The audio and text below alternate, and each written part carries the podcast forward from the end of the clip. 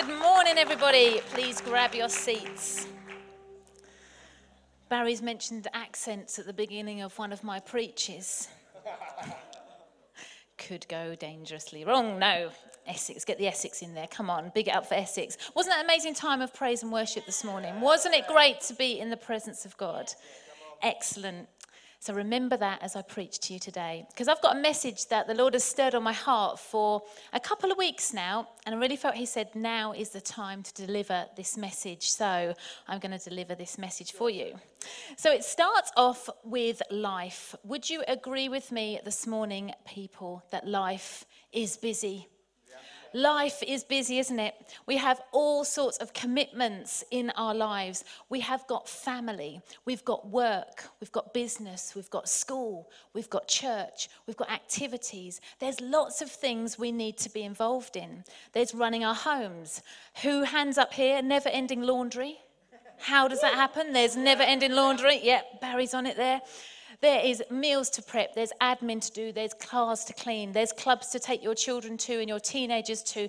There is never ending things in our lives. There's family and extended family we need to take care of. There is so much that goes on in our lives.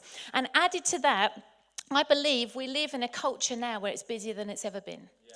Than 50 years ago, because we have phones, we have computer devices in our pockets. And as much as I love my phone and it's a great way of communicating, there are no business hours anymore. Life is 24 7. For example, every Thursday morning around 3 a.m., I receive an email from Aldi reminding me to not forget the special buys. And I'm like, thank you, Aldi, for that email because I would have forgotten about my wetsuit, my fondue set, and my extra rolls of toilet roll that I would go in there to buy the next day. So I'm like, thank you, Aldi, for reminding me. And then there's WhatsApp. I love WhatsApp, fans of WhatsApp around here. But you know what? If I get added to another WhatsApp group, I might go a little bit crazy add me in there. That's it. There's a WhatsApp group for everything. And our daughter started high school in September. And she is like, Mum, is this for real? She gets added daily to WhatsApp groups. And this is no lie. I'm in church, so I'm not going to lie now. Last Saturday, on one of her form groups, she received 1,528 messages in one day. And she went, Mum, that's too much. I'm like, flipping it, that is too much. So we silence the WhatsApp on those ones, mute it, and she doesn't even read them because it's too much. But constantly, life is busy in every aspect. And we rush from one thing to another. And we're literally in the middle of something, and the WhatsApp goes, and we're like, oh, twitchy. Got, got to just see it. Got to see it. And then if you answer it and it goes blue and you don't reply in 10 minutes, they send out the SAS to find where you're gone. because it's like they're replying. Oh, oh, I'm really offended now. They haven't replied to my message. But life is hectic. Whatever stage of life we're in, it is busy. And the thing is, we can easily get drawn into the chaos of how the world wants us to live in this life.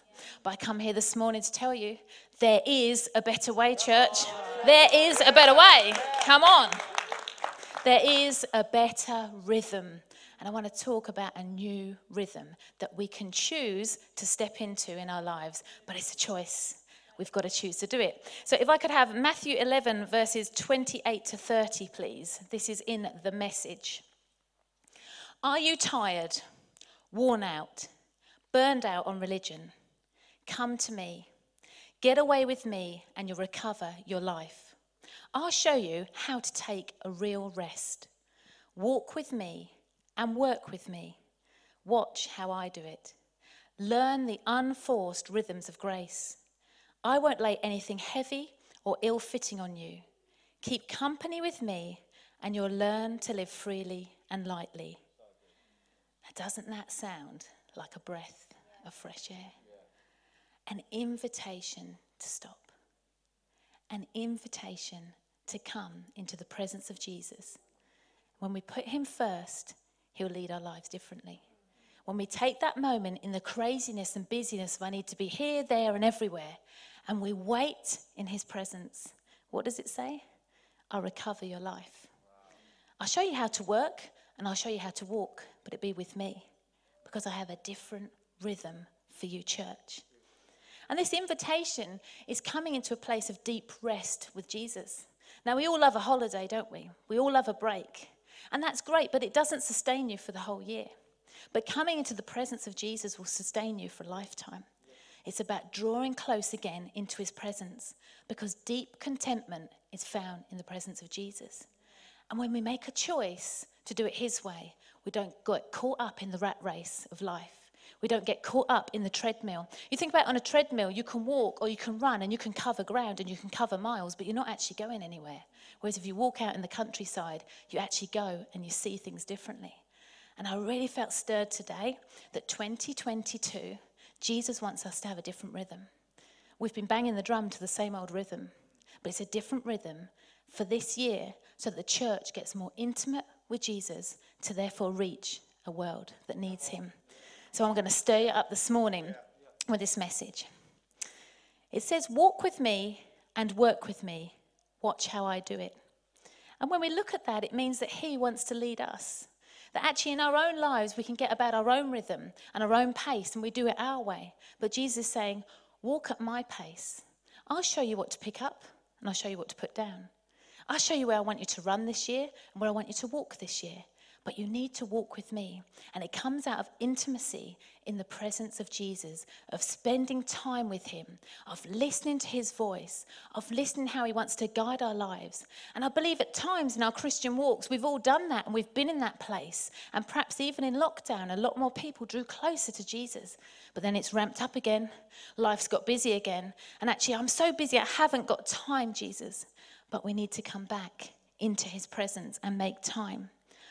Jesus will help us take new ground this year, not walking over the same old, same old. Not just the routine, well, I've always done it that way, so I'll always do it that way. No, I've got something new for you. But I need you in my presence so you can hear my voice for this year. He says, Work with me. You see, there'll always be work to do. There's always stuff we need to do in our lives, in our homes, in our church. There's things we need to do, but we need to work with Him when He shows us how to work and the things we need to do, it gets results. But when we do it in our own strength and our own striving, it falls on its face. And isn't that the truth this morning? So I want to remind us that He has plans and He has purposes for you for this year. He has things he wants you to do. He said, No, no, put that down. That was last year's. That's so last season. Pick up this season stuff for this year because I have something new for you. But we need to choose to work with him. We need to get in that place of intimacy and hearing him again. It says in that verse, let the unforced rhythms of grace, learn the unforced rhythms of grace. I won't lay anything heavy or ill fitting on you.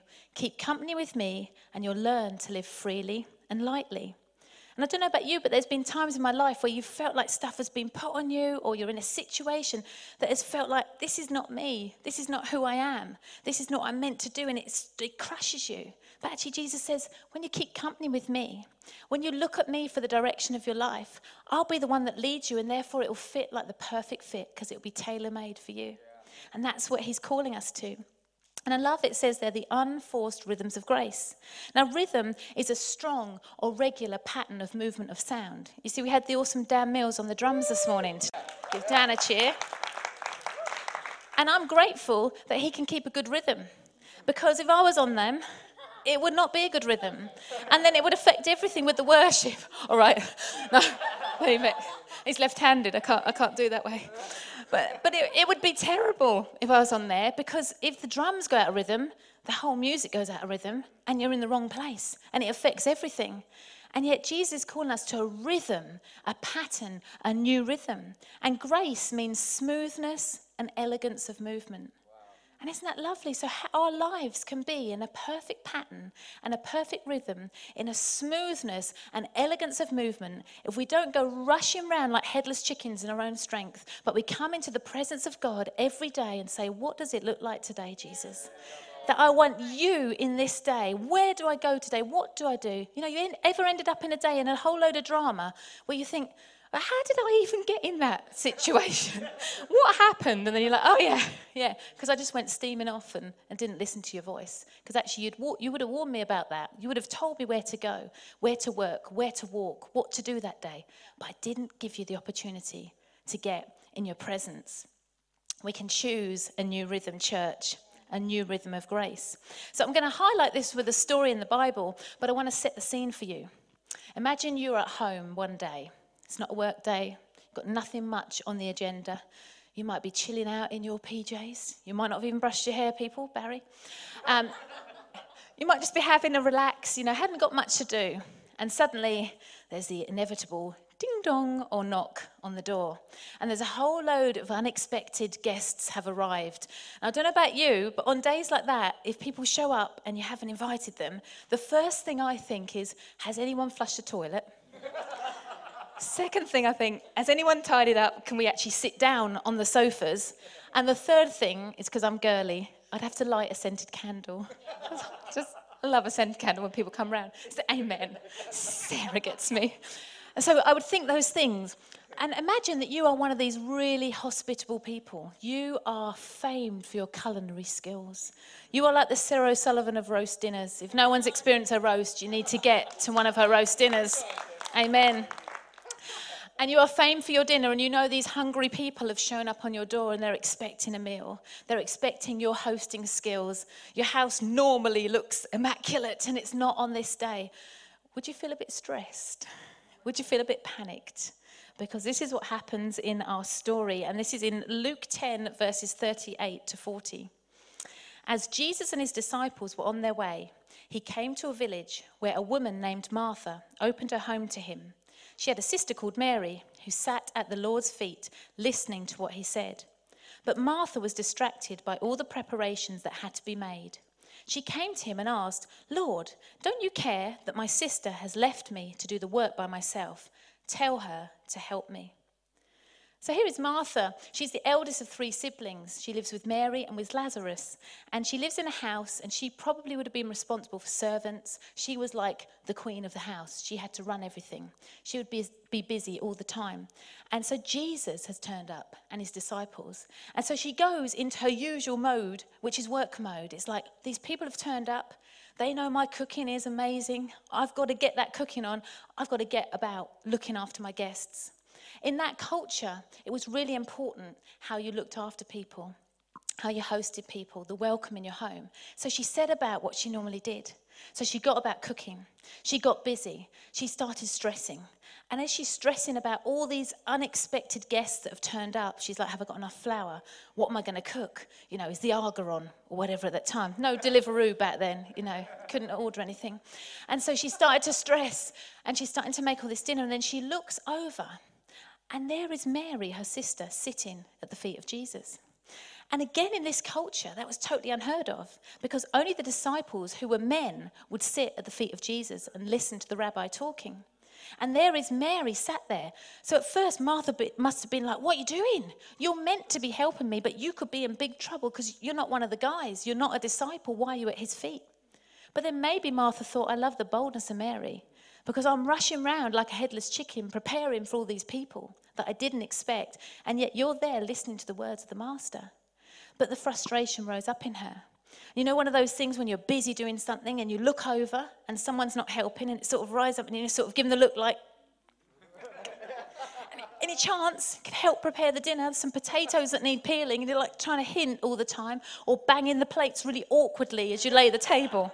You know i, I read this somewhere just just say and um, yeah it's a really good book. Yeah got it for christmas.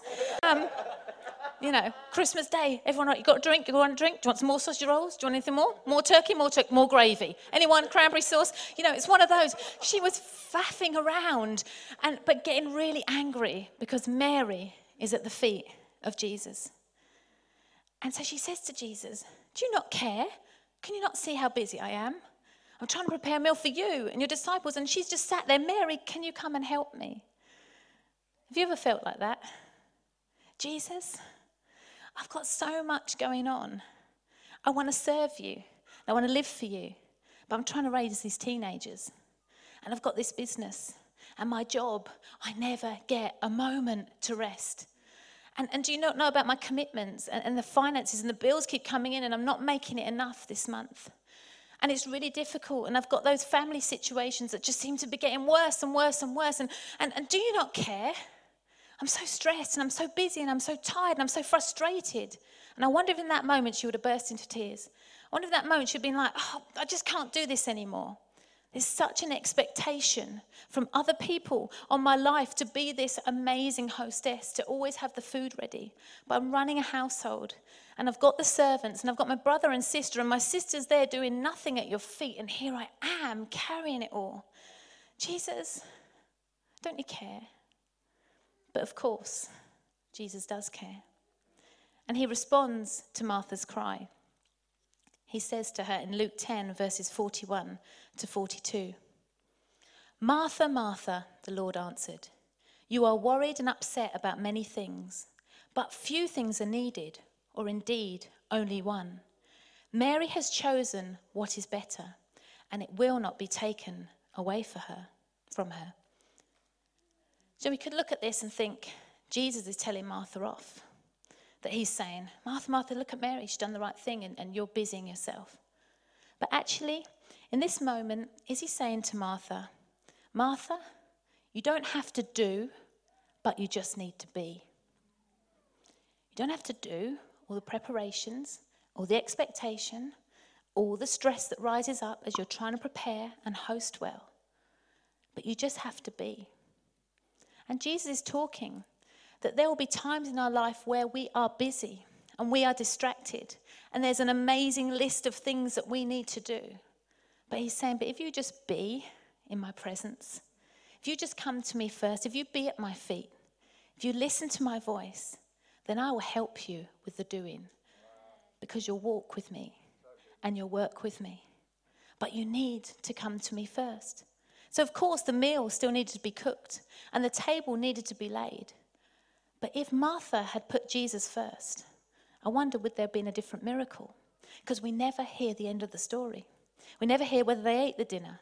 We never hear what happened. But maybe in that moment, Jesus might have done a five loaves and two fish moment. Maybe he'd had already something prepared, or maybe somebody else would have stepped in. But Martha hadn't chosen the thing that was needed. It was to be in his presence first, it was to spend that time with him, to listen to the instruction so that then in our walking and our working and our doing, we can do what Jesus has called us to do. But we need to come to Him first. And it starts in a place of intimacy.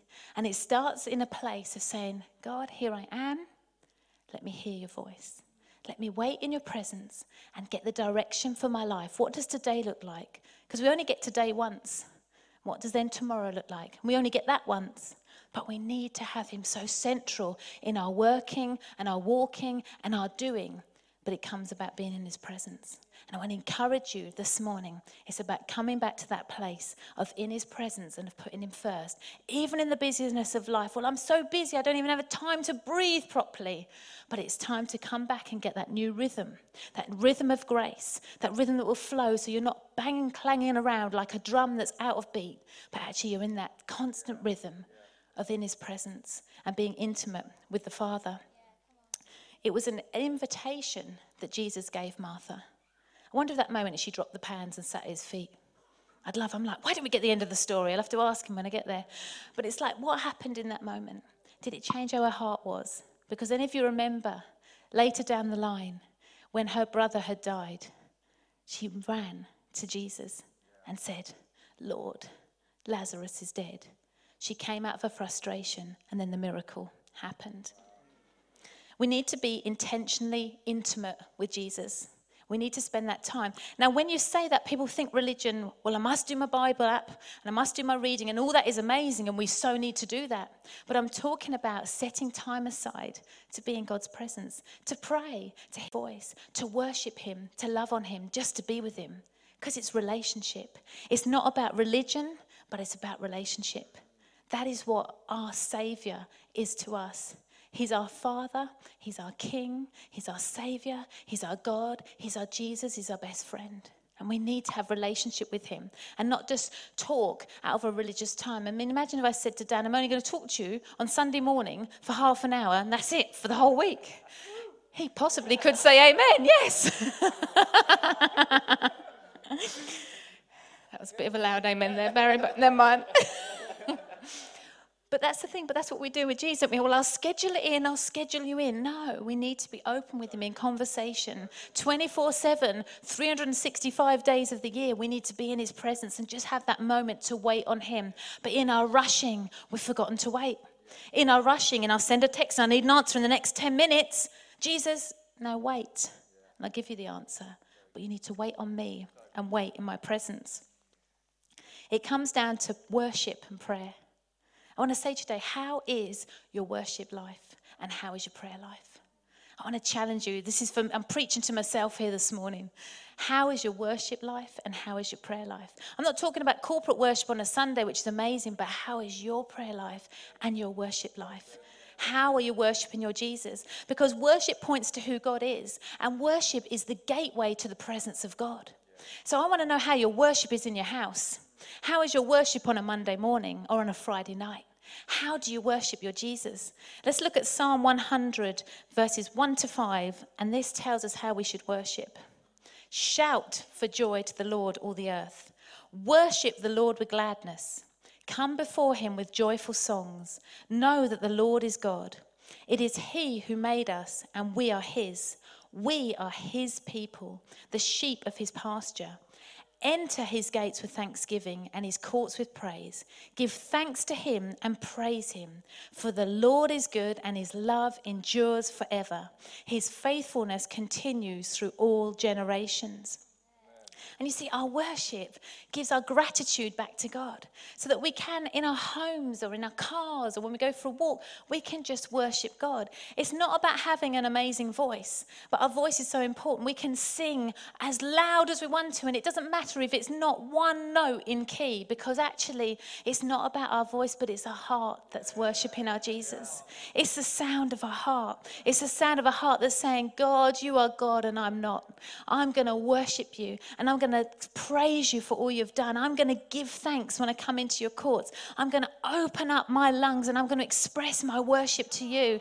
And actually, I open up that gateway of the presence of God and I say, God, come into my home. Jesus, be here. Come into this kitchen. I want to hear your voice. Holy Spirit, speak to me afresh this morning. It comes out of a heart of worship and of prayer. And all through the Psalms, when you read the Psalms, they're all about prayer and worship, prayer and worship. And that's what we are called to do in our relationship with our Jesus, to be in that place of intimacy. And you know, we capture the Father's heart when we worship Him. He turns to us. He hears us when we're praising Him, when we're worshiping. He draws close and He turns His heart towards us when we worship Him. You know, the best worship services are you and Him, the audience of one. I love corporate worship. I love what happened this morning, but it's when it's just me and Him. It's amazing because we're in that presence. And that's what He longs for us to do. He longs for us to have that heart of worship and to express our love to Him. You know, I was really blessed last weekend. Um, we've got the wonderful Phil and Kirsty and Iris in our church at the back there. And Kirsty sent me this video of Iris, who is six years old. And it chokes me up because she sent me a video of her daughter worshipping Jesus. Now, Iris didn't know that she was being filmed, but she had a microphone like this, you know, like kids have. And she is singing her little heart out at six years old, worshipping Jesus. But the words this little girl is singing is what really spoke to me. And I watched this video, and it was that childlike faith. She's dancing around, she's doing her ballet moves, and she's worshipping Jesus. And it's about three minutes long, and it's so powerful. But the words this little girl was singing were, Lord, show me the path. I can't find it on my own. Show me the path. I love you, Jesus. I need you, Jesus. And then she said, I'm in terrible trouble without you, Jesus. And she's singing all this, a six year old child, and it was just so moving. And then I showed it to Dan. But I looked at that and I thought, that's the heart of worship. You see, she doesn't care who was looking because she's with her Jesus. And it went on and it was so moving and so powerful. And I thought, you know, I want to be that six year old child. I want to be in the presence of my Jesus where I can say, Yeah, I've got terrible trouble. Do you know, I've got this going on, God, but I'm going to worship you because I know you have a way out of my trouble. I'm going to worship you because you are my God and you have the victory, that you are good, as we've sang this morning, that I can worship you because you love me, Jesus. And I want to come into the presence of my daddy and I know that he has his ear turned towards me. That's where we need to be, church. Back in the presence with Jesus, praying and worshiping. And to highlight this, I love the fact of when children are atten- um, sorry, fathers are attentive to their children. There's something about it, isn't it? When your dad loves you and dotes on you and gives you the time that you, you need. And for Dan and I, we run our own business. And every evening, um, it's got busier and busier for Dan because he has to text a lot of customers about the things that are happening the next day. Um, for work, we've got another guy that works for us, so he has to sort that out for him and for himself. So often he's on the phone for about an hour, an hour and a half every night, texting people, WhatsApping people, puts them in all sorts of groups, you know, WhatsApp groups. And he's on the telephone and he has to uh, organize things for work and he does that. And he needs a lot of, you know, time to do it really. But often the girls will run in and they'll be like, oh, daddy, we want you to play. Or I've hurt myself, daddy, I need you. And I see how the Father loves his church because of the way he loves his daughters. Because, you know, instantly he's so busy and he knows that'll take him a lot longer later. But you know what he does? He always puts his phone down and he's attentive to his children. And straight away, they want help with the homework or they want to play with him or they've hurt themselves. He's there because they've captured his heart.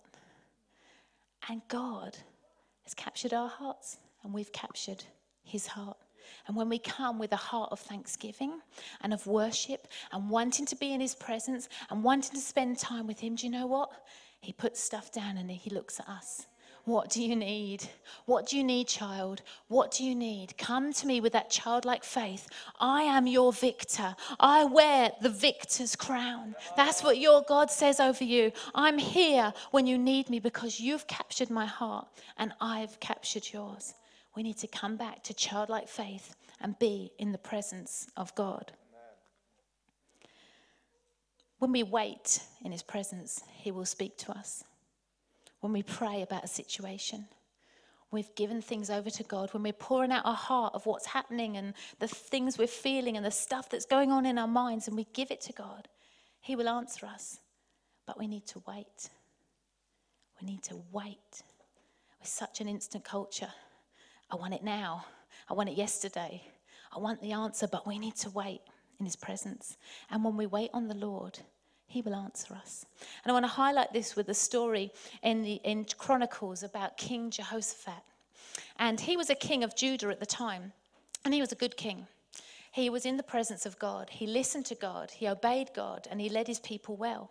And there was one particular time when Judah was under attack by three different armies. Now, to illustrate this, I think sometimes we can read the word and we don't really think what that looks like. So imagine tomorrow morning we wake up and England is under attack by Russia, Germany, and America.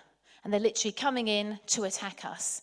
This is what happened. There were three armies, big armies, big tanks, big weapons, big people coming in to fight them. So they were under attack. But I want to look at how Jehoshaphat reacts to this attack that comes and what he does and how he guides the people to remind us of what we need to do. And so we can find the story in 2 Chronicles 20, verses 3 to 4. This makes me laugh. Alarmed. You've just been told there's three armies coming after you alarmed. Yes, that would summer it. We've got America, Russia, and we've got them all coming in against us. Alarmed. Yes, he was alarmed, but look what he did. Jehoshaphat resolved to inquire of the Lord, and he proclaimed a fast for all of Judah. The people of Judah came together to seek help from the Lord. Indeed, they came from every town in Judah to seek him. See, out of his devotion and intimacy with the Lord, he declared a fast. January fast, people. Got your band on what we're doing, we're inquiring of the Lord. And he called all the people together. And what I like is that actually they all came, they all gathered together.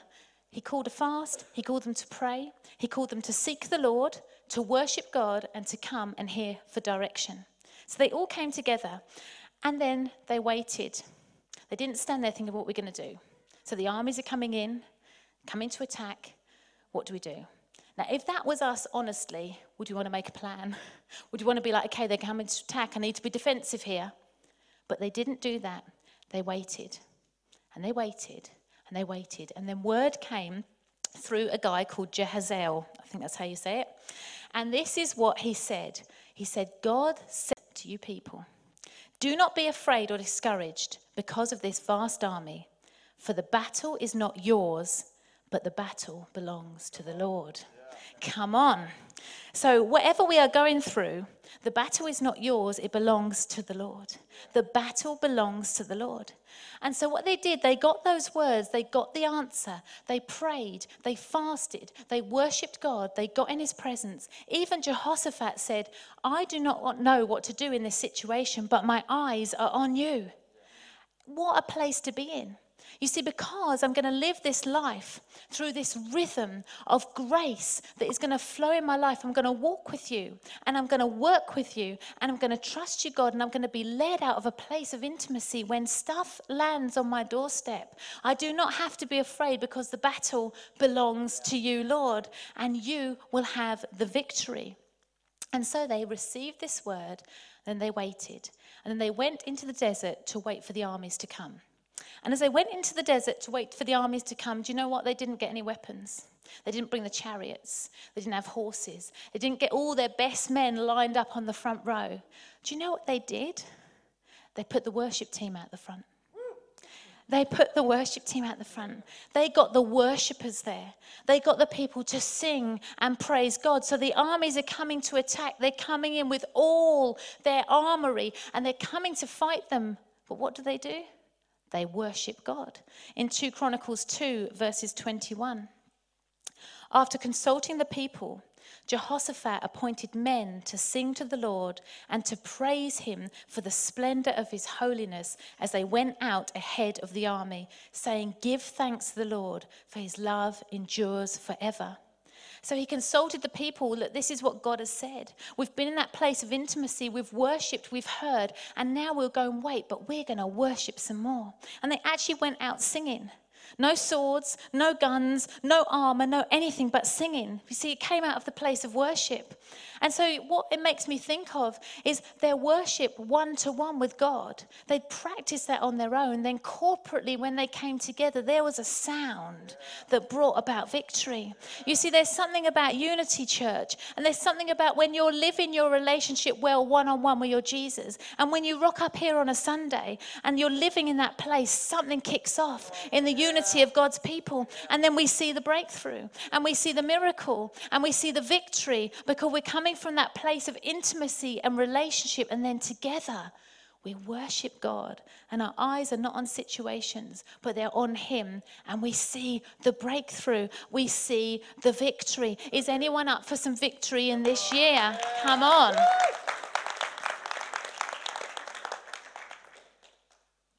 And then this is what happened. If Jermaine could come up for me as well, please, that'd be great. So I'm going to read it to you in 2 Chronicles 20, verses 22 to 24. As they began to sing and praise, the Lord set ambushes against the men of Ammon, Moab, and Mount Seir, who were invading Judah, and they were defeated. The Ammonites and the Moabites rose up against the men from Mount Seir to destroy and annihilate them. After they'd finished slaughtering the men from Seir, they helped destroy one another. When the men of Judah came to the place that overlooked the desert and looked towards the vast army, they saw only dead bodies lying on the ground. No one had escaped. See what a victory! Jehoshaphat and his men didn't pick up any weapon. They didn't get a scratch on their finger. They didn't break a fingernail. They did nothing, but they worshiped God. And look what happened to the armies. They were completely obliterated. They turned on one another. There was not one man left standing out of three nations of armies. They had the victory through their praise and their worship that came out of a place of intimacy because they'd been with the King. I want to stir us up today. What are the possibilities of coming out of that place of intimacy with you and Jesus? Of again coming to Him as the Father who welcomes us to come into His presence with open arms and says, Yeah, it's been a while, but it doesn't matter. Yeah, I know you haven't felt like you could come into my presence. I know your prayer life hasn't been great, and I know you haven't worshiped me, and you're only looking at the issues and the stuff that's going on, but I want to give you an opportunity to say, Be like Mary. Come again to my feet. Come into my presence. Come and pray. Come and worship. Come and let me recover your life and rebuild you again so you can go out like Jehoshaphat's army with your praise and your worship to see the victory and see the breakthrough. You know, after they'd seen all the bodies lying on the ground and all the armies defeated, they then plundered what was left. It took them three days, three whole days to recover everything that was left. They took away treasure, took away stuff. Out of an awful situation came victory. I want to stir you up to that today. But it came out of a place of waiting and praise and worship. You see, they prayed and they fasted, they praised, they worshipped, and then they waited. And I want to say, church, it's time to wait on the Lord. It's time to wait. In our hecticness of how the world wants us to live in this rat race of constantly more, more, more, more, busy, busy, busy, busy, busy, Jesus is saying, wait. Just wait in my presence. Because I've got a word for you today. I've got an encouragement for you today. I want to change the course of this day because when you come into my presence, I change everything. In His presence is fullness of joy. I think there's been a lack of joy for so long in this world with what's gone on. But in His presence is fullness of joy. In His presence is where He'll speak and revive your life again. But it's a choice to be the Martha or be the Mary. And when I say it's time to be a Mary. And it's time to sit at the feet of Jesus. It's time to get in his presence. Will you wait on the Lord?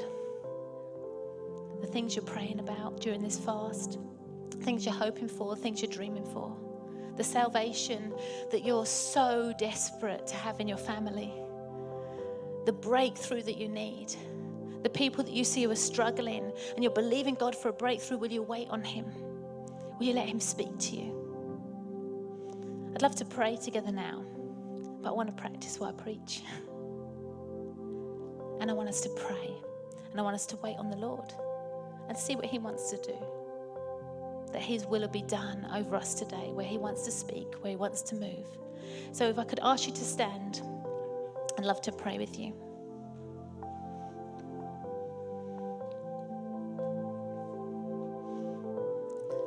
If you want to shut your eyes, that's cool. Just feel comfortable. But we'll pray. Well, oh, Jesus, I want to thank you that you call us into your presence, that you call us sons and daughters, you call us friends. I want to thank you, Father, that we have an opportunity today to say, Yeah, I want to get a bit closer. I want to get more intimate with you that we can choose to say, I want to hear your voice afresh today. That we're sorry for the times when we've rushed on with our lives and got on with the busyness and we've forgotten you. But today, Jesus, we make a choice to come closer, to come into that place of intimacy, to say, How does my life look today, Lord? And that as we do that, Jesus, that you will show us the way, that you will speak to us afresh, that you will encourage us, You'll direct us. So I pray now, Father, that in this moment we would make that choice to say, I want to be closer to Jesus. And Jesus, we draw close to you. You say in your word, you draw close to us. So I want to pray now, Father, for anyone who has said that on the inside today, I want to get a bit closer. That this would be that line in the sand moment today. That As we've made that choice to step into intimacy with you, to praise and to worship you to be all about you, Jesus, that you will guide our lives and we will live in that unforced rhythm of grace that you so talk about. So I want to pray that you come by your Holy Spirit and you fill every person afresh today. That you would come and you would pour out your Spirit on each one, Father. Where there's dryness, that you will come and water the dryness. Where there's fear, that you will come and quench the fears. That you will come, Lord God, by your power this morning. And we want to wait on you, Father. We don't want to rush this, we want to wait on you. So if this morning, church, you are responding to this on the inside, do something, raise a hand, say amen, say, Jesus, I want you.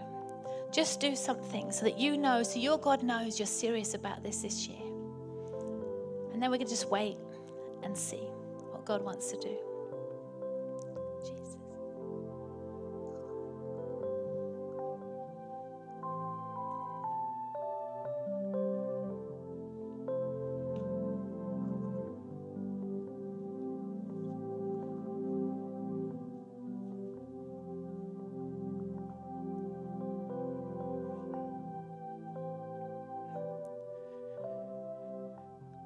Just want to speak some words over your church.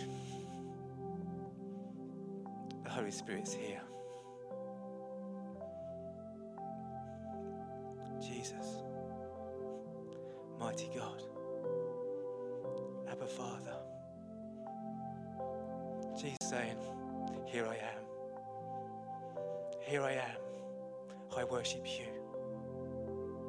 Here I am, wonderful God. Here I am, Holy One. Here I am, Abba Father. Here I am. Will you take me from this place? This place where I've stepped back. This place where I've taken a sideways one. Will you take me from this place, Jesus? Here I am. Here I am with my hands raised high. Here I am with my head looking at your eyes. Here I am. Because you're holy. Because you're holy. Because you're holy. Would you anoint me afresh for this new season? 2022, I give it to you, Lord. I give it to you, Father. Let new rhythms come. I don't want to be on that treadmill anymore. In fact, I step off. I say, Father, new pastures, new fields, new heart's desires, new wonders, new miracles, new heavenly places. Will you take me, Lord? Because I love you, I worship you, I give you my heart. We cry as your church, as your bride. Use us. We're desperate for you. We've cried it before, but in this new season, we're desperate for more of you. We're passionate. We love you. We bow the knee. We come off our seat and we step up and say, Jesus, here I am. Your mighty army. I'm in. I'm in. Let me be counted. Give me the voice, the voice of victory. Give me the voice, the voice of hope. Give me your signs and wonders, Lord. Let your word sink deep into our spirit as he prays and as he worship. Your love endures forever. Your love endures forever. Let that be our victory cry. Your love endures forever. Your love endures forever in our own personal lives. Your love endures forever in our family situations. Your love endures forever in our communities. Your love endures forever over Colchester. Lord, here I am. Holy One, Anointed One, Precious One, here I am. I'm in your holiness. I'm in your holy place. I'm with you, King of Kings. Your glory surrounds me. I'm with you, my heart with yours. Here I am, Jesus. Here I am, Jesus. I cry to you. Oh, wonderful Jesus, I cry to you. You're my help and you're my salvation, my one true God. Let me see the victories this year, Jesus. I'm crying to you. My one on one worship, it's all for you. Father, I come into your presence because I love you. You're the one that brings change. You're the one that brings fulfillment. You're the one that brings hope. You're the one that brings fresh desires. So, Lord, you have my heart, my heart to worship you. The church, Equippers Essex, we've come to make a difference for you, Lord God. We've come to see the victory. But we don't want to all go off on a tangent. For Jesus, guide us. Jesus, show us. Let it be from a place of worship, a place of praise, a place of heartfelt love for you, Lord God. Let your unity come. Holy Spirit, fall now. Jesus, come. Touch and anoint every head here this morning. Bring victory, Lord Jesus. Bring fresh hope, Lord God. We say we praise you. We give you our lives. Lord, with every hand on heart this morning, put your hand on your heart, church. We say we love you, Jesus. We walk it out for you now. We walk it out for you, Lord. We walk it out for you. Hmm. A new rhythm, Lord Jesus. A new sound. A victory cry. A sound of your trumpet. Jesus. Let's hear your voice, Lord God. Let's hear your voice, not never before. And guide us, Lord Jesus. Guide us. We say we're all in with you with a bowed knee. And all God's people said, Amen. Amen.